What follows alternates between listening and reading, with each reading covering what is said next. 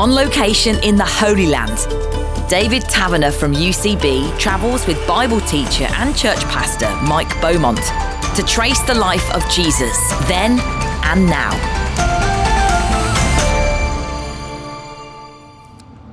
We're still in Jerusalem, Mike, and we're focusing on the suffering of Jesus. And this brings us to the Via Dolorosa. Now, first of all, can you just explain what the Via Dolorosa means and indeed what is it? Yeah, Via Dolorosa is the Latin for um, the way of the cross or the way of sorrows. And it's a processional route that covers that walk that Jesus would have made from the place where he was condemned in the Antonia fortress and that took him right up to Golgotha where he was crucified. And over the years, Christians have recalled that journey. It goes back to some of the earliest Christian times, but the, the sort of the present modern day route, because the city's obviously changed and so on, uh, follows a bit of a winding path. It's not one straight route. Uh, and really, the, the present day route with its stations only dates back to the 18th century. But the tradition of walking in that path of Jesus for the purpose of recalling what he went through for us um, goes back to much earlier times. So the actual distance from where he was condemned to crucifixion and the crucifixion itself was is sort of how far apart? Uh, it's it's a very short distance actually, two thousand feet, six hundred meters. But you know what? That distance, those six hundred meters, must have been some of the longest and most painful meters that anybody has ever walked. So those who follow that route, winding as it is now, avoiding uh, buildings that have been built upon that path, difficult to sort of follow uh, unless you've got a bird's eye view. Now we have got a bit of a bird's eye view where we are. we certainly have. We've come up here sort of early in the morning onto the roof of, of the Austrian hospice, which is near stations three and four. Um, stations, not in the sense of a railway station or a bus station, but locations of where particular things happened on that journey, and they're traditionally called stations. And here we are on that roof, and we have got an absolutely stunning view of the city of Jerusalem this morning, haven't we? I can look over to the east and I can see the Mount of Olives really so very close to us, the Kidron Valley just dipping down out of sight, coming up to the temple platform where the temple would have stood, but now the Dome of the Rock, that Muslim shrine, stands. And then coming closer to us as I scan around, I can turn around and see the Church of the Holy Sepulchre, which is perhaps the most probable location of Jesus' crucifixion. And we can look over the whole of the city, see some of the ancient walls here. And as we see these buildings so crowded in, you know, pushed up next to one another, it's worth remembering, I think it's 22,000 people live in this tiny area of narrow streets where you can't really get ordinary vehicles round. And it would have been very much like this in the time of Jesus, buildings crowded in on top of one another. And as we talk, there'll probably be groups down below walking this route, carrying a cross very often, just in a symbolic sort of way. Yeah, absolutely. It's a, a, very popular thing to do, particularly those from the Roman Catholic tradition, although many Protestants do it as well. And interestingly enough, David, just as we came in the front door here of the Austrian hospice, there was a group uh, carrying a wooden cross, much smaller than the real cross that Jesus would have been nailed to, of course. But they do it to have this opportunity of taking some time to reflect on what it was that Jesus went through for us and to think about the theme of our episode for today, his suffering. Perhaps you could just summarize what the stations are. Yeah, why don't we do that? Um, and what we'll do is we'll pause as we come to those stations that have evidence for them in the New Testament and read those passages. One has to say that a whole number of these stations focus on events that are not in the Bible. They're based simply on church tradition. But it might just be helpful to, to go through them all. 14 in all at the moment, though again, it's worth noting that through history, those numbers have, have changed. But the first one is the Ecce Homo Arch. Behold the man. Here is the man where Christ was condemned. He actually probably wasn't there. Uh, but was certainly very near to there. It was more likely in the Antonia fortress, as we've looked at in a previous episode. The second one is the Franciscan monastery and the church of the condemnation and imposition of the cross. Now, that's a bit of a mouthful, isn't it, for a title? But that is where, according to tradition, the cross was imposed on Jesus and he was condemned by the crowd. And you and I have just been standing on a, a large area of Roman paving that was part of the courtyard of the Roman Antonia fortress that stood on the corner of the temple overlooking it so it could keep its eye uh, on what was going on. So, where Jesus has been arrested. Yeah, and you know what? That's a good place for us to read uh, one of the stories because here it connects with the New Testament. So, I'm going to read here from Matthew 27, verse 27. Then the governor's soldiers took Jesus into the praetorium and gathered the whole company of soldiers round him. They stripped him and put a scarlet robe on him and then twisted together a crown of thorns and set it on his head. They put a staff in his right hand and knelt in front of him and mocked him. Hail, King of the Jews, they said, and they spat on him and took the staff and struck him on the head again and again. And after they'd mocked him, they took off the robe and put his own clothes on him. Then they led him away to crucify him. I suppose we should not underestimate the cruelty of the Romans at that point in the story. Oh, the Romans knew how to be cruel. And of course, we often think of the crucifixion as being the height of that, but there is uh, so much cruelty going on here, so much suffering of Jesus going on here, and humiliation.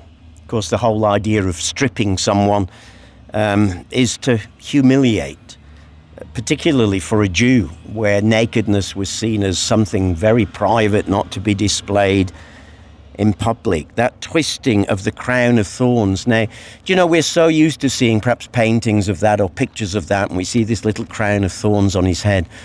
But we've seen, haven't we, recently on our journey, the thorns of the acacia tree that were used for this. And the ones we saw were, what, about three inches long. Yeah incredibly sharp. just put your thumb right at the end of it and go, ow.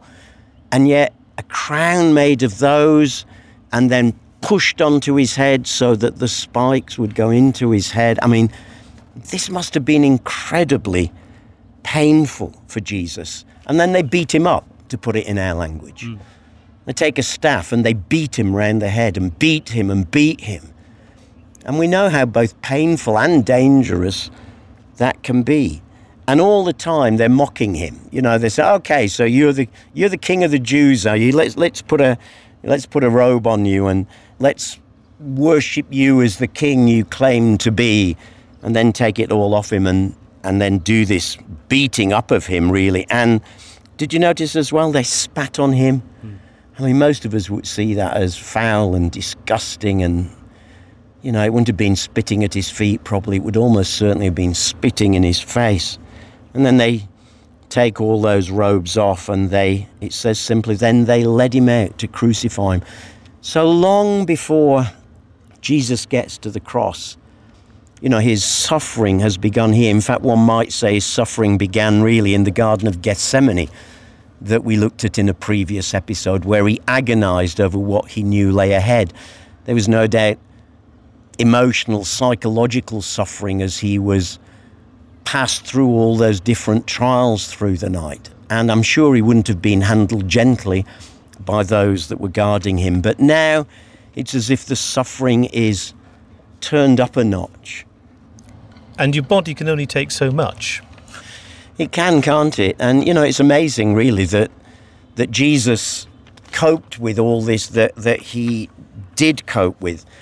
But the fact that his body could only cope with so much, why? Because he had become a real human being, is remembered at the third station on the Via Dolorosa. That's by the what's now the Polish Catholic Church, where, according to tradition, that was where Jesus fell for the first time under the weight of the cross. Now, there's a tradition in the modern day Via Dolorosa route that he fell three times. In earlier versions back in history, it had him falling seven times. But, you know, it doesn't matter whether it was three or whether it was seven. I suspect it was a whole number.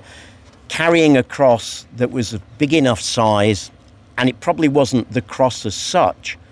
What they used to carry was the cross beam the uprights were already there at the places of execution. They were just permanently there because they were used that much.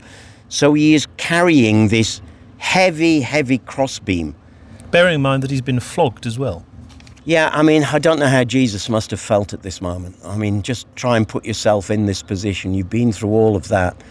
You're now being made to carry this heavy wooden beam, and, and your, your body can't do it. And yet, you know, humanly speaking, Jesus would have been a reasonably tough guy. He'd been a carpenter all his life. He would have lifted beams in his life.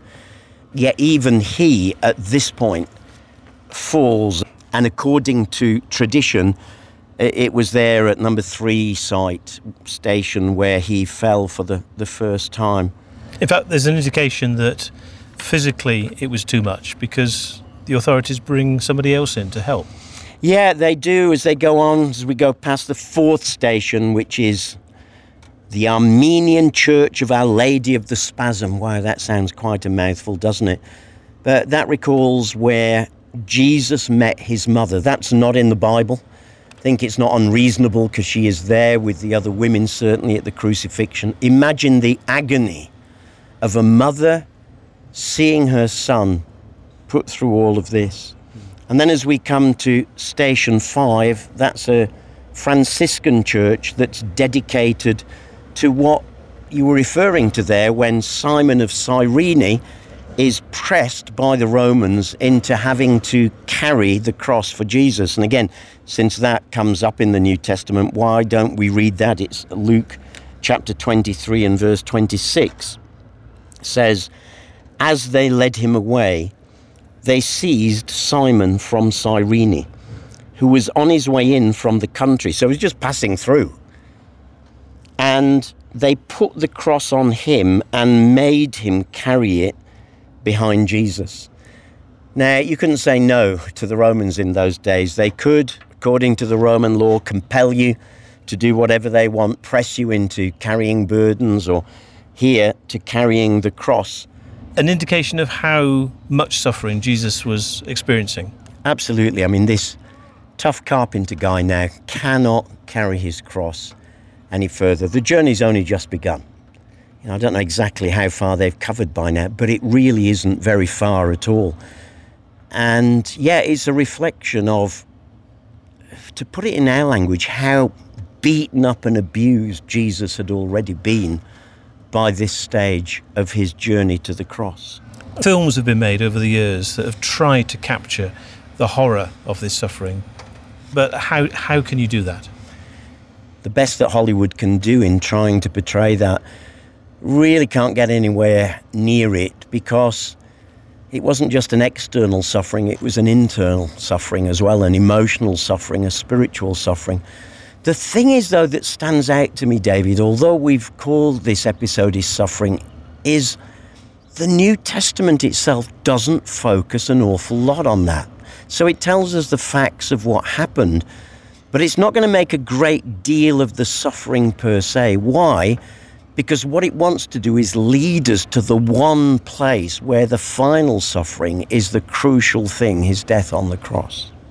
And you know, one of the things you find if people come to visit the Holy Land for themselves is there will be moments somewhere on their visit where it gets them, where their voice chokes, where they shed a tear even if they're not the crying type, because this is not just mere history. This is the focal point of history. This is where something incredible is happening, where God has so loved the world that he is prepared to walk this way for us in order to pay the price for our sins. And if that doesn't move you, if that doesn't get you, then nothing will. Is it even more remarkable that on this way of the cross, Jesus actually spoke briefly to some of the bystanders? Yeah, absolutely. In fact, let's go back to completing the journey We left it at station five with Simon of Cyrene. Station six is a non biblical event. It's called uh, the Church of the Holy Face, is where it's uh, located. And it's where the non biblical tradition of Veronica wiping Jesus' face is supposed to have happened. And then at station seven, there's a Franciscan chapel where Jesus is said to have fallen for a second time. You know, I'm sure he fell many times. And it's interesting, you know, if he fell again there, it was after the heavy cross beam had been removed and he's still struggling. But then station eight, what's today the, the chapel of Saint Charalampos, uh, where Jesus stops and talks to some of the women who have been his followers. And I find it amazing. In the midst of all his suffering, he finds space to give them encouragement. So, why don't we read that one? Because that one is in Scripture. It's Luke 23 and verse 27 onwards. A large number of people followed him, including women who mourned and wailed for him. Jesus turned and said to them, Daughters of Jerusalem, do not weep for me. Weep for yourselves and for your children. For the time will come when you will say, Blessed are the barren women, the wombs that never bore, and the breasts that never nursed. And then they'll say, To the mountains, fall on us, and to the hills, cover us. For if people do these things when the tree is green, what will happen when it is dry? Strange words for somebody who's on the way to the cross. Incredible. I mean, here is Jesus the compassionate, showing compassion to others at the point when he is almost at the end of himself, physically, emotionally, uh, psychologically, spiritually. He is utterly drained, beaten up, and he can still find a moment to speak to these women, frankly, to give them a, a mini sermon and, and to say to them, Look, I know why you're weeping and you're wailing, but you know, there's an even worse time going to come because if they've, if they've done this now, and this is the point of that odd image there at the end, that if they've done these things when the tree's green, what will happen when it's dry? If they've done these things when God Himself, His Messiah, comes to earth, my goodness, what will they do when I am no longer here? And He's almost certainly looking ahead there to when Rome would finally attack this city in the Judeo Roman War of AD 66 to 70, and eventually in AD 70, completely destroy this place, destroy the palaces, the temples, the buildings. And when many Christians at that time would escape simply because they had remembered Jesus' words about what would happen here and also in Matthew's Gospel at the end of Matthew, when he warns them to be ready to flee. So, both amazing and strange and compassionate words to find at this point of incredible pressure and need in his own life. Jesus always thinking of others. In fact, despite what he was being put through, these were words of hope. Yeah, absolutely. And of course, this whole journey from his condemnation to the cross to the grave is a message of hope despite the pain. And you know, it's still the same for us today. Jesus brings to us a message of hope in the midst of our struggles, in the midst of our pain, in the midst of the tough things we are going through. He, he doesn't always rescue us from them. But what he does is he comes alongside us, and the one who's known suffering and pain and even death is the one who's utterly equipped there in heaven as he's seated at the Father's right hand to pray for us, help us, encourage us through those times. So, as his journey to the cross continues, I mean, what suffering is still to come? Well, according to tradition at Station 9, the Coptic Church of St. Helen, Jesus fell for a third time. And as I've said, some traditions had seven. I suspect there were lots of stumbles on the way. And we can imagine the sort of things that the Romans would have done at a point like that. There would have been no mercy. You'd have probably got a kick in the side and told to, to get up. Station 10 is the modern chapel of the Franks, where Jesus was stripped of his clothes by the Roman soldiers.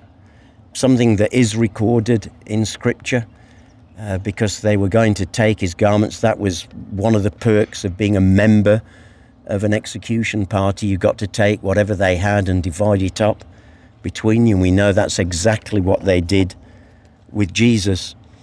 And then stations 11 through to 14 cover what we'll be looking at in future episodes his, his crucifixion, his death, his body being taken from the cross, him being buried, and ultimately, of course, rising from the dead. And the final station, number 14, is his tomb inside the church of the sepulchre that's just there behind us. So that is the journey that pilgrims can follow even today, roughly the same route, and pause at each point and reflect on the way in which his body was surely emaciated and he was treated so cruelly, and the crucifixion itself was yet to come. To think that Jesus went through all of this for us, and you know, at any point, he could have called on his father's help. He could have said, Hey, you know, let's quit this now, father. He'd said in the Garden of Gethsemane, didn't he, that we can just look at and see over there on uh, the hill of the Mount of Olives when they sent soldiers to arrest him and Peter drew his sword to, to attack them and defend, and he said, Put your sword away. Don't you know I could call on my Father and he'd send legions of angels to my rescue? He could have done that at every point along this short route. At any point, he could have turned and said, Right, Father. But no, he continued. Why? Well, because he'd certainly reaffirmed the issue in his heart over there in the Garden of Gethsemane that this was why he came. And remember, this is not something that the Father forced on Jesus. There's been a phrase going around in recent years that, you know, traditional understanding of what happened at the cross and all this suffering leading to it, we've understood it wrong because really all this is nothing more than cosmic child abuse. You know, how on earth can we believe in a God who would make his son go through all of this? We wouldn't do that to our children, and yet we're expected to believe that God would. Well, this is not something that the Father made his son do. This is something that Father, Son, and Holy Spirit had planned between them from all eternity. This was something they'd agreed on. This was something they said this really is the only way to deal with human sin, isn't it? And so, you know, as we've just been walking this route ourselves, David, that we're now looking down on, it is moving to think that God so loved the world that he gave his only son. But that giving is not just a giving of the story of Christmas. It's not just a giving of nice teaching and healing and miracles. It's a giving that said, I love you enough to let my son utterly identify with you in all you go through, including your suffering, and through that suffering to take our sin upon him at that cross, as we'll see in an upcoming episode. But surely there must have been another way. Why did it have to happen through the suffering of Jesus? Uh, well, that is on my list of questions to ask the Father when I get to heaven. But I, I, think we're given enough hints in the Bible to know why this was the only way. Could God have used a different way? Well, being God, I'm sure he must have been able to think. But you see, the only way that sin could be dealt with, we see throughout the Old Testament, was through sacrifice. The wages of sin is death, the New Testament tells us. That's something that goes right back to the garden when Adam and Eve disobeyed God and found that that moment they disobeyed God, death entered. Death entered into everything they were and touched, and ultimately would enter in terms of bringing their life to an end. So the wages of sin is death. That's just how it is. This is, if you like, one of the cosmic laws of the universe. And so Jesus agrees to come in order to pay the price of that sin for us. And this whole suffering is is part of that. It, it's partly identifying with us. There's quite a bit in the New Testament about how Jesus can identify with us, know what we are going through because he suffered. But the whole point of the suffering and the ultimate suffering at the cross is because this was the only way. The wages of sin is death, and so God Himself says, I will come and die in your place. The thing is, of course, suffering is still with us today. it certainly is, isn't it? And just because Jesus walked this path of suffering and died on the cross doesn't bring suffering to an end because we live in a world where there are cruel and wicked people and bad stuff happens and it, it won't be removed until Christ returns at the end of the age and brings about God's new creation.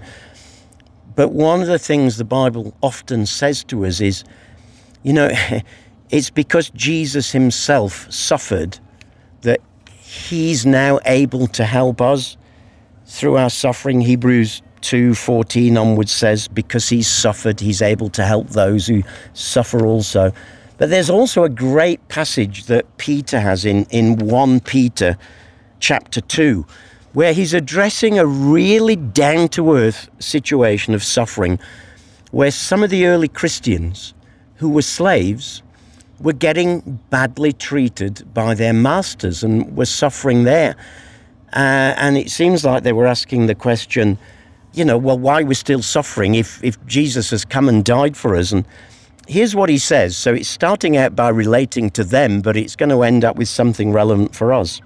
1 Peter 2:18 says, "Slaves, submit yourselves to your masters with all respect, not only to those who are good and considerate, but also to those who are harsh. For it's commendable if someone bears up under the pain of unjust suffering because he's conscious of God. But how is it to your credit if you receive a beating for doing wrong and endure it. But if you suffer for doing good and you endure it, this is commendable before God. In other words, if you've done something wrong, you jolly well deserve whatever you get. But if you've done something right and you still suffer for it, do you know what? God will commend you. Now listen. To this you were called, because Christ suffered for you, leaving you an example that you should follow in his steps. He committed no sin, no deceit was found in his mouth. And when they hurled their insults at him, he didn't retaliate. When he suffered, he made no threats. Instead, he entrusted himself to him who judges justly. Jesus didn't try and justify himself, fight his own corner. He gave it over to God. And, you know, there's an encouragement for us today. Jesus knows all about suffering. He, he's been through it. He understands when you're going through suffering, whether that's physical or emotional or psychological, whatever it might be. He understands. He's been through it. He's walked this way, the Via Dolorosa.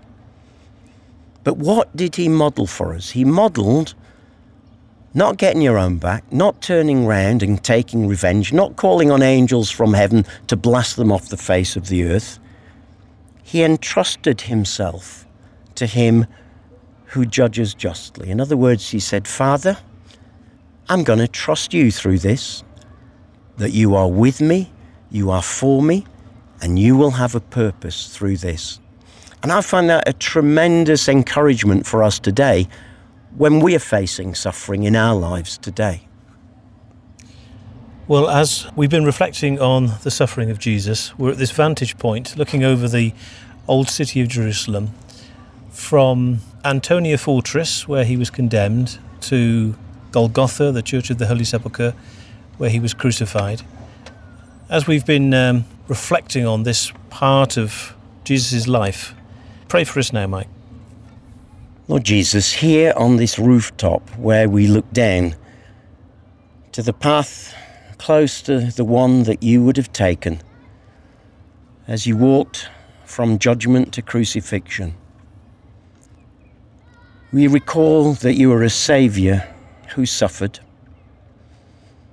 You could have come and cocooned yourself in cotton wool and kept yourself from all the hard knocks of life, but you didn't.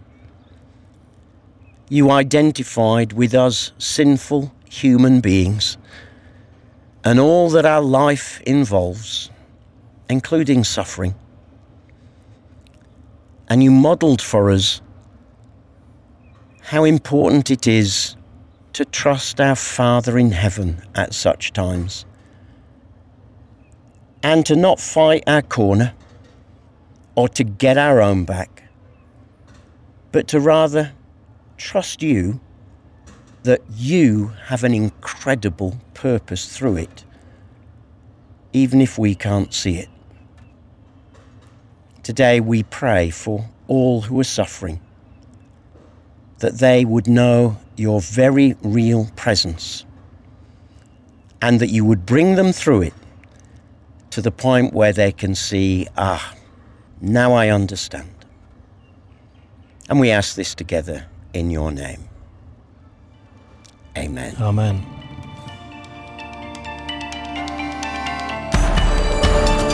Mike Beaumont and David Taverner in the Holy Land, tracing the life of Jesus then and now. Check out the UCB website for the free episode guide with photos, Bible references, and background information. Go to ucb.co.uk forward slash Jesus then and now. And you can hear more 30 minute conversations with Mike and David talking about the Bible on the UCB Player app. Under podcasts, just select Bible books, Bible biogs, or Bible surprises.